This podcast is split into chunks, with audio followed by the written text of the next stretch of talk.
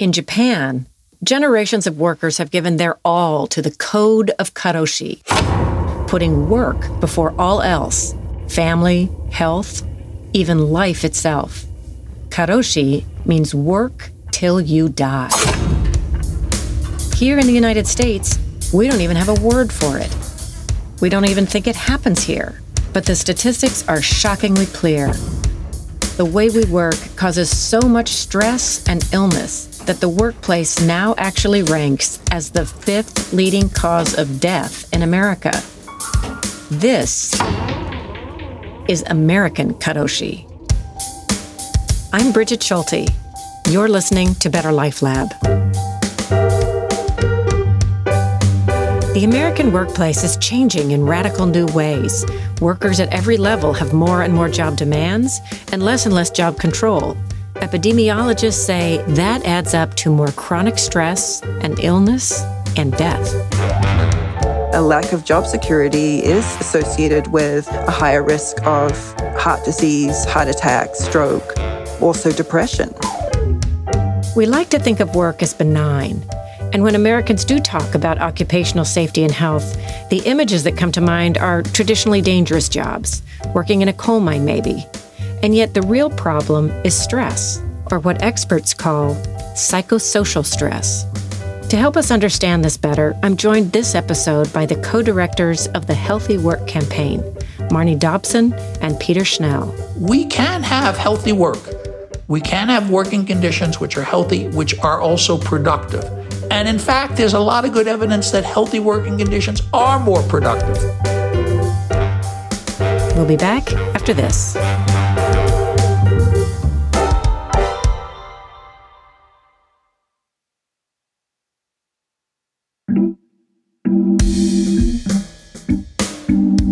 Better Life Lab. I'm Brigid Schulte. Work related stress has become an epidemic in America. Toxic work environments can, quite literally, make us sick. Research shows it can even shorten our lives by three years or more. To help us understand how work stress can be so destructive and how we can improve the quality of our work life, we're talking on this episode with Peter Schnall and Marnie Dobson. They are veteran epidemiologists, and together they direct the Healthy Work Campaign.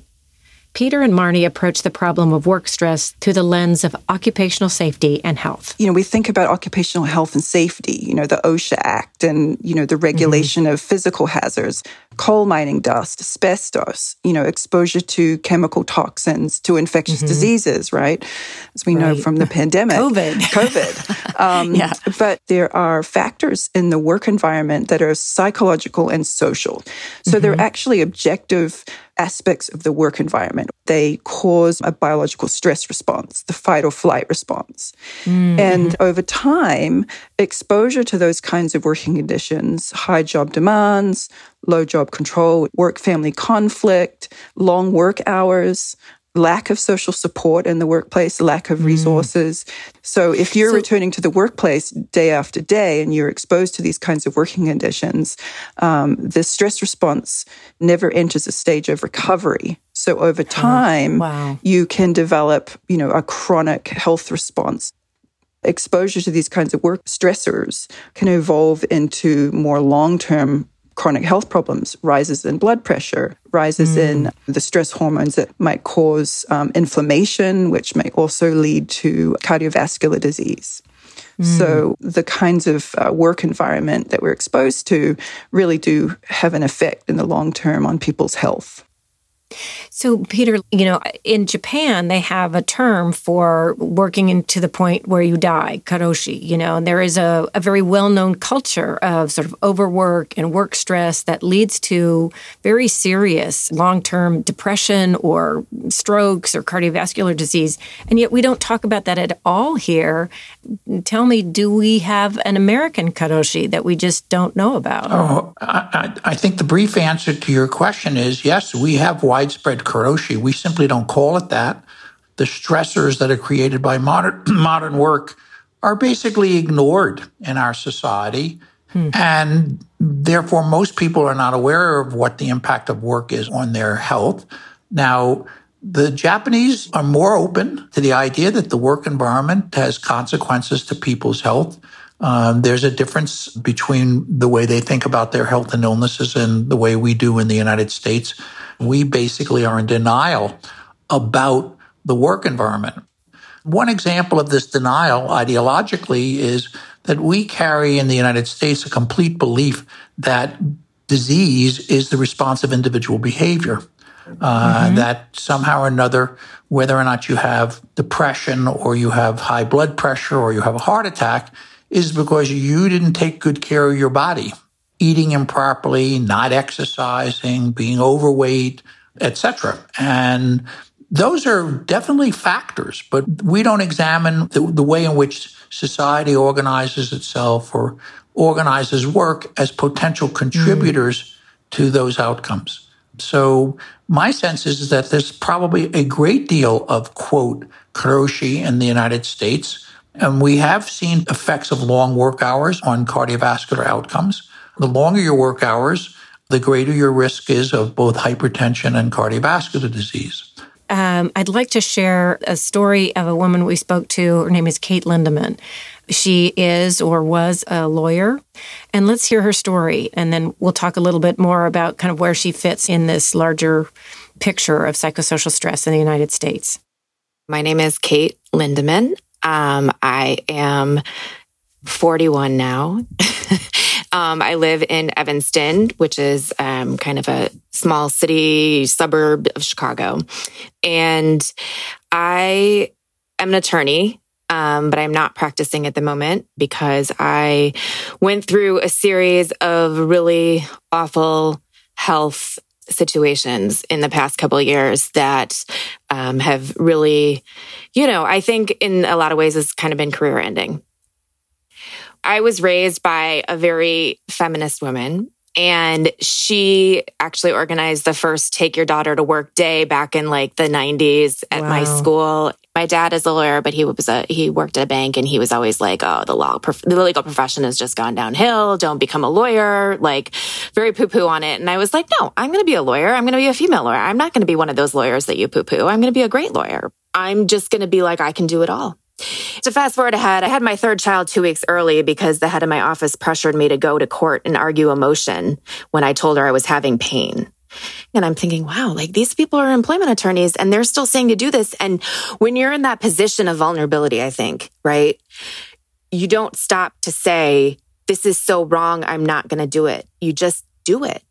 And so you you went and argued the motion, and then uh, did yeah. that affect your your health and your pregnancy? What happened? I had my baby two day, like three days later, like two weeks early. I mean, of course, it affected it. It was stressful. I remember sitting mm. and asking the the judge if I could remain sitting for this argument because I didn't want to stand. Were you the were you the only attorney who could have argued that motion that day? There's no way that you can be the only attorney to argue a thing in an office with 40 attorneys. So flash forward, I, you know, I'm, I'm partner for about a year when I decide I have to go on medical leave. I am just so ill at that point with depression. My psychologist is like, you have to do this. And I remember telling the head of my office this because she had been complaining about my hours. And even as a partner, that my hours mm. weren't high enough and I wasn't taking on enough work. And I was like, you know, I'm really mm. struggling right now.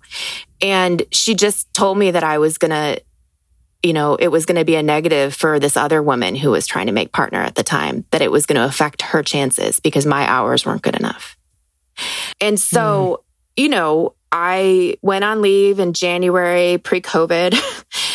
And then, then the head of my office called me and asked me if I was still coming back on time because they wanted to second me. What does what does that what does yeah. that mean? So a secondment is when a law firm loan essentially loans out one of their lawyers to a client to a company to act as mm-hmm. an in-house lawyer.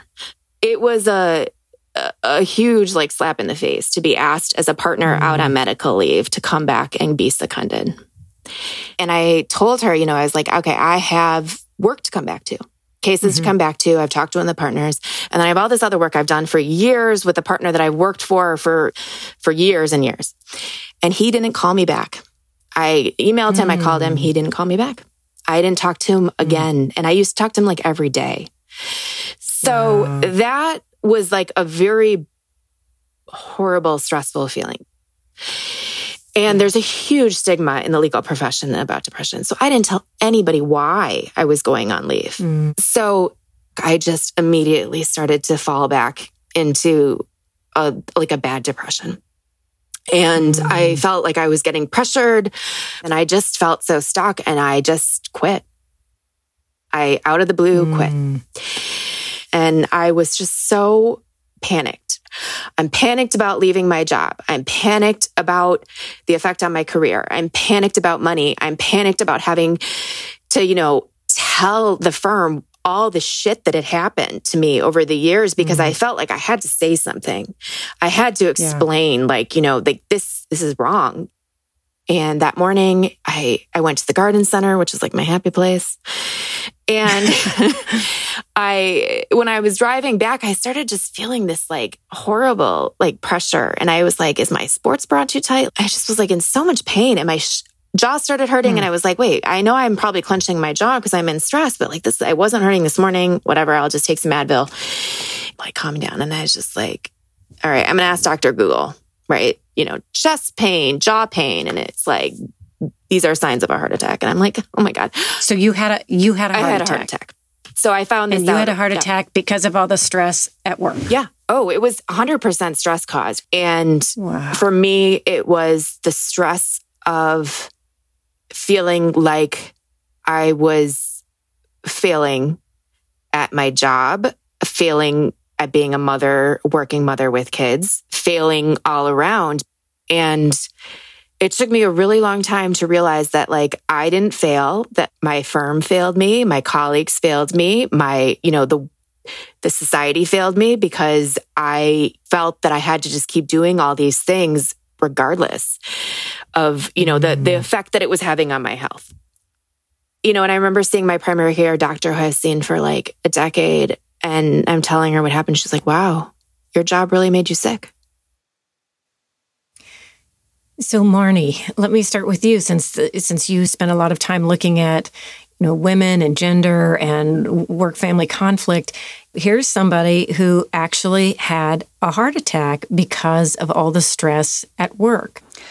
Well, I mean, this is a this is a, such a sad and tragic situation that a 41 year old woman experiencing high levels of of job stress that, that it, it had such an impact on her body and her physiology that you know she had a heart attack.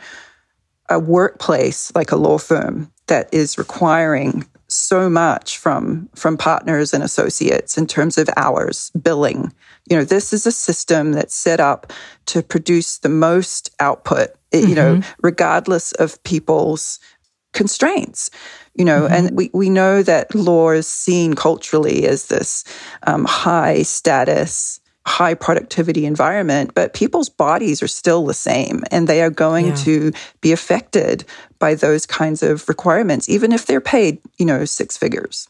So, so, Peter, if we were going to give sort of a box score of psychosocial stress to Kate, uh, how many of these psychosocial stressors is she experiencing? It sounds like long work hours, certainly work life conflict, and certainly high job demands and not a whole lot of social support at work, it sounds like. Well, I, you, that was a good list, uh, Brigid. Uh, uh, you're, you're, you're pulling the rug right out from under me because you've, you know, you've hit on the, the major things, which are, I think, are clearly going on.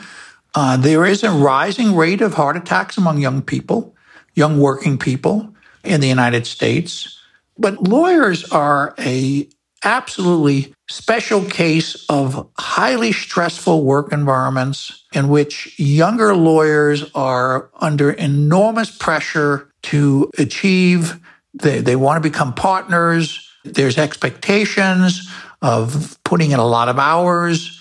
Honestly, part of the story that shocks me is that there would be some question about someone who's near the end of their pregnancy not not having space to complete the pregnancy without being under an enormous amount of stress.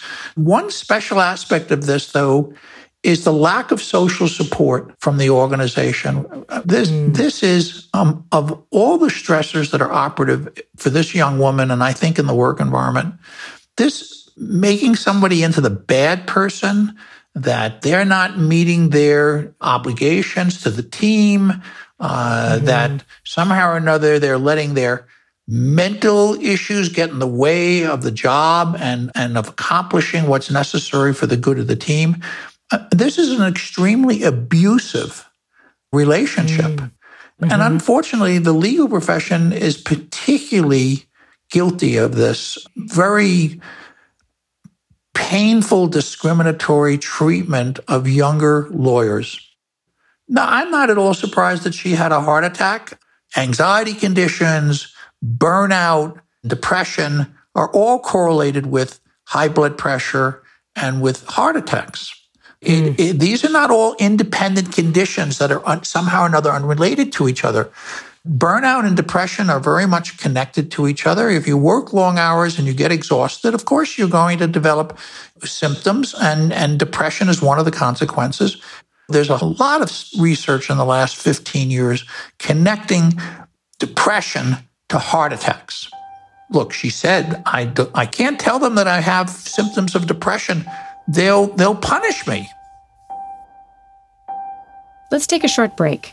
When we return, we'll talk about the subtle yet insidious ways individual employees get blamed for health problems that are really caused by the work environment. Stay with us.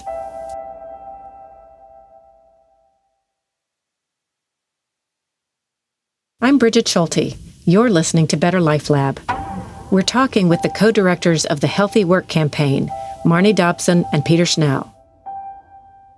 You know, one of the things that strikes me, Peter, you were saying earlier how in the United States, we don't see these things as sort of organizational or systems problems. We tend to think of them as individual, you know, and how many times have you been told, you know, I'm a great company. I give everybody the Calm uh, meditation app, which is fantastic, and I have it as well. But, you know, uh, the Calm app or lunchtime yoga or all these wellness programs that we seem to have, it, it seems to kind of reinforce that same narrative that Kate was under that, well, this is if you have problems, you're the issue.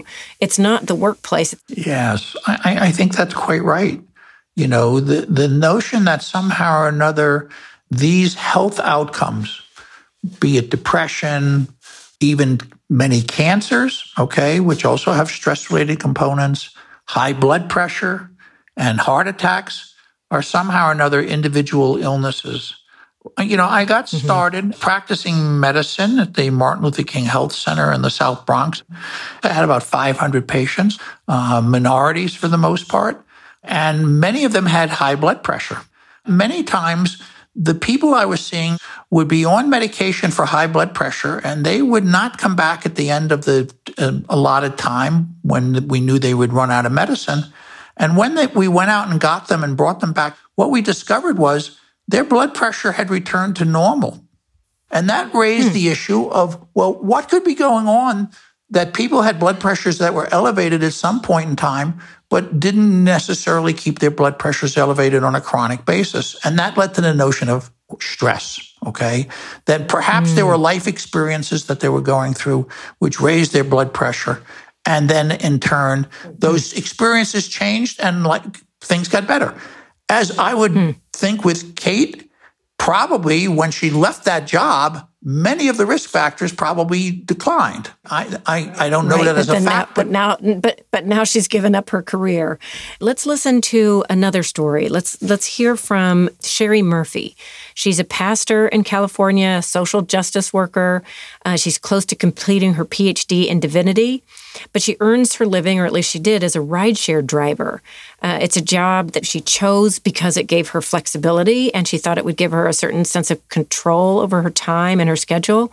But she says it's gotten more and more unsafe and unstable and insecure. Everybody wants to work in a safe environment, right?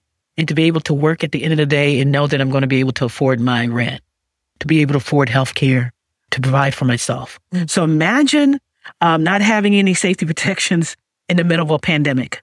Mm-hmm. Um, and so, and that's stressful, right? And I know personally for myself, it's been extremely stressful. I've watched my own health deteriorate. I've had breathing problems. I gained a, a lot of weight. Okay. So not only were we deemed essential workers, um, but during there was a time when um, drivers were, uh, were driving in the middle of, of the California fires, of these just terrible air conditions, right? So it was hard to breathe. And I know, and I was, I was among the many drivers who was in that. Um, my health changed. I, I, had breathing problems. I had diabetes, water gain, fatigue, extreme fatigue, muscle atrophy. And I believe it's attributed to the stress of working in those kind of conditions. So here you've got a, a rideshare driver, and it, it, it, looks like from some of the previous research, being a driver, a bus driver, a truck driver, that those are actually some of the the worst kind of occupations for our health because you sit and you're so sedentary. But now you've got this this sort of psychological layer of stress, uncertainty. You don't have any worker protections. You're sort of really out there on your own. You know, what does Sherry's story tell us about where we're going in the future with work stress? Well, yeah, her story is is like so many people who are working in these what we call precarious jobs, working um, in gig related jobs where they they don't have any job security. And we know from the research that um, a lack of job security is associated with a higher risk of heart disease, heart attack, stroke, mm. um, also depression. Mm. Um, we know that what we call threat avoidant vigilance has a major impact on people's cardiovascular system. Threat threat avoidance avoidant vigilance. vigilance. Yeah, it's Tell, a, it's what, a jargony word for having to be alert all the time to mm. danger. Oh, so there wow. are a lot of jobs like that. Driving is one of them. Obviously, working as a police officer, sure. any kind of transit worker, um, you're having to pay attention on a constant basis to be aware of danger. And so, you know, that actually creates a biological stress response on a chronic basis daily. Mm. So we know that drivers, for instance, have much higher rates of hypertension than other professions, other occupations. And so, you know, put those two together, and I think the experiences that she's having, um, shortness of breath, she mentioned trouble breathing, put it together with lack of job security and this you know constant vigilance when you're driving you know it really does impact people's mental and physical health Let's take a quick break. When we return, Marnie and Peter take on the future of work and what we need to do to make it less hazardous to our health.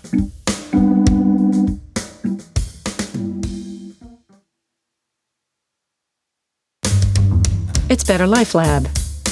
Today, we're talking with Marnie Dobson and Peter Schnall about improving worker health.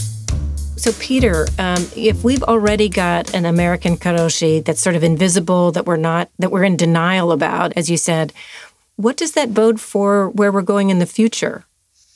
Well, we already have a society which has a dichotomization of work in many regards. I mean, we have a very big socioeconomic divide between professional people and many what we would call essential workers, people who are carrying the burden of keeping our society functioning. Yeah. Um, sanitation workers, bus drivers, health workers on the front line in the hospital, the nurses, even the doctors now, I think, are being highly exposed to increasing demands, falling levels of control over the work process. Mm. We have what we call essential workers, and they're being exploited more. Their jobs are getting worse. In the midst of this whole pandemic, okay, where people are complaining about, oh, gee, wages are going up quickly.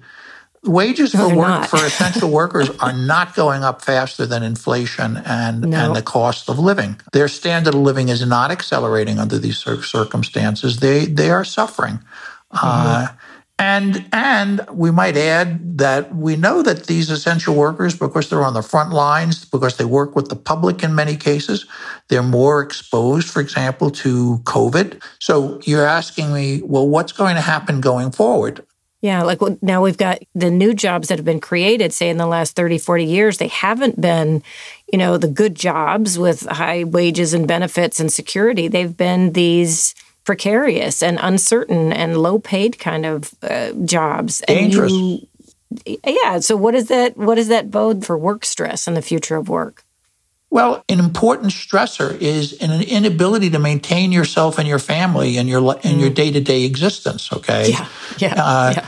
You know, you know, we say, oh, gee, you know, someone has a terrible job, you know, they have to go into a meatpacking plant, et cetera, et cetera, and they're exposed to the, all of these risk factors. And the, but one of the major risk factors that people are being exposed to is they're not bringing home enough money to take care of themselves and their family.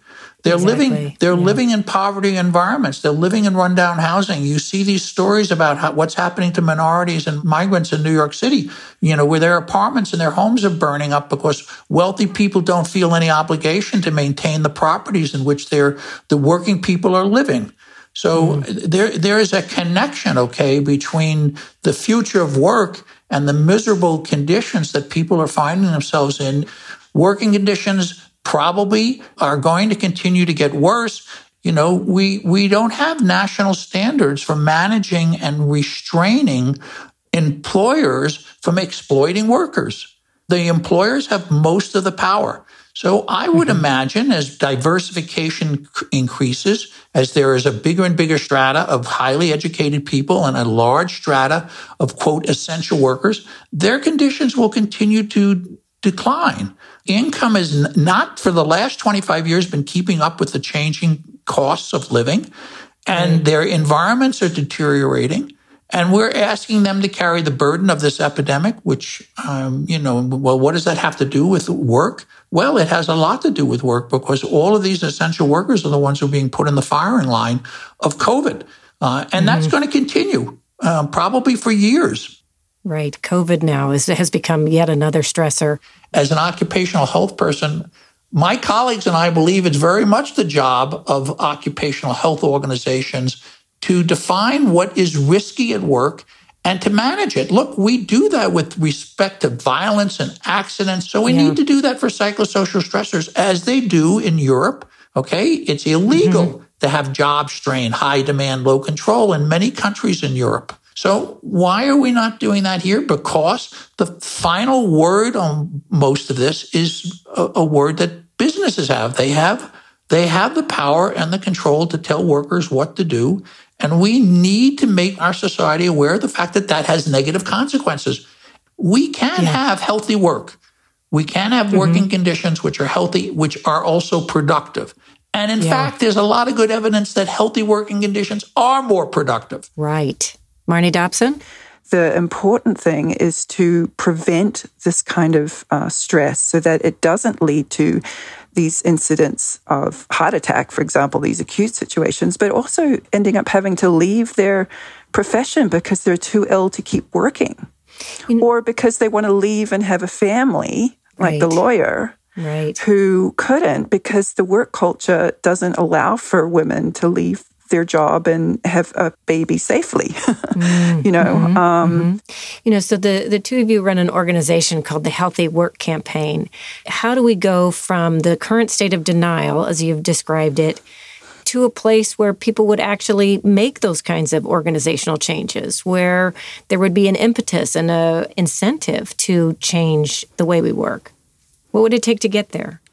So, you know, how do we get organizations to understand their influence on not only these individual stories, but on the effect of population health? Mm-hmm. And I think that is a really challenging thing. Um, one, one of the main focus for us is to work with labor unions. In unionized workplaces, they mm-hmm. have collective bargaining contracts with management that allows workers to have a say over their working conditions. Mm-hmm. And it's it's a legally binding contract. Unions can work with management sometimes to create uh, you know worker health and safety programs related to work stress. Mm-hmm. We've created tools and resources for unions to learn about psychosocial hazards and their impact on worker health and then take that data to management and say, look, you know, we're having really high job demands and people are working, you know, really long hours, or they're, you know, 30% of people are reporting workplace bullying. Mm-hmm. Which is a major problem in the United States and a major stressor on people. So, you know, we really want employers and organizations to understand that this is not just an individual problem, work stress, that it is impacting their bottom line because mm-hmm. it's impacting mm-hmm. employee health and productivity. You know, people who leave their jobs, that costs employers money because mm-hmm. they have to replace those people. Also, healthcare costs, disability leave. Mm-hmm. Employers are paying those costs. Peter, any closing thoughts?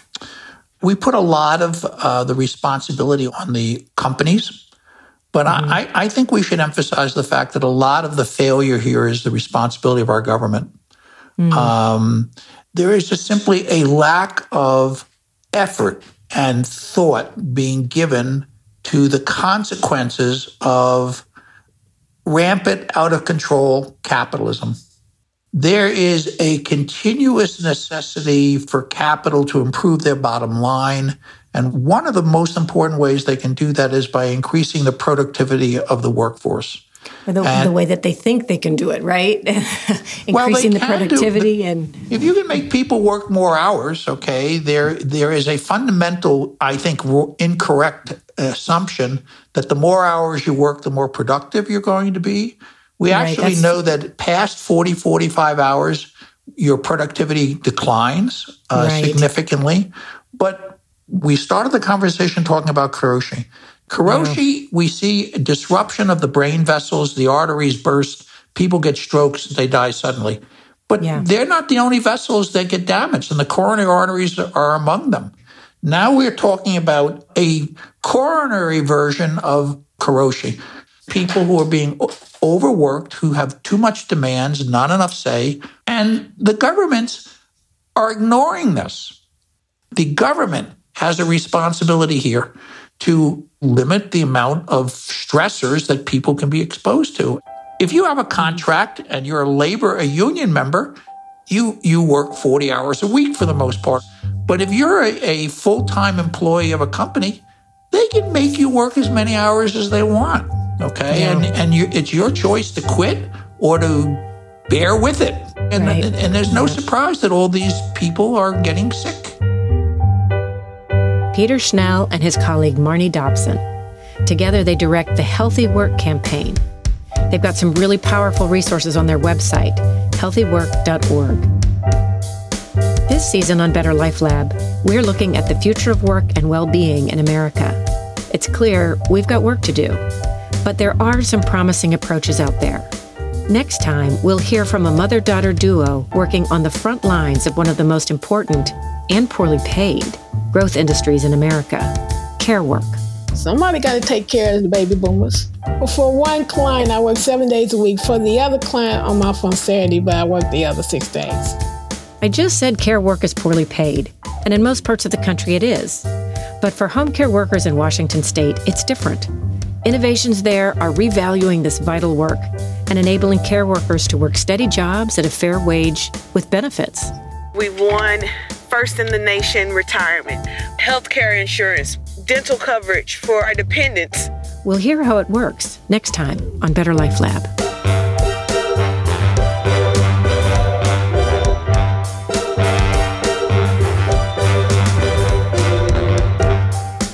For more resources on fairer, healthier work, go to newamerica.org. Click the link for Better Life Lab. On behalf of myself and my producer, David Schulman, many thanks for joining us for our new season. Please review us on Apple Podcasts if you like the show.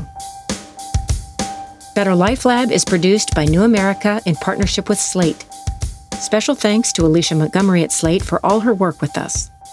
Our podcast is sponsored by the Robert Wood Johnson Foundation, which is committed to improving health and health equity in the United States.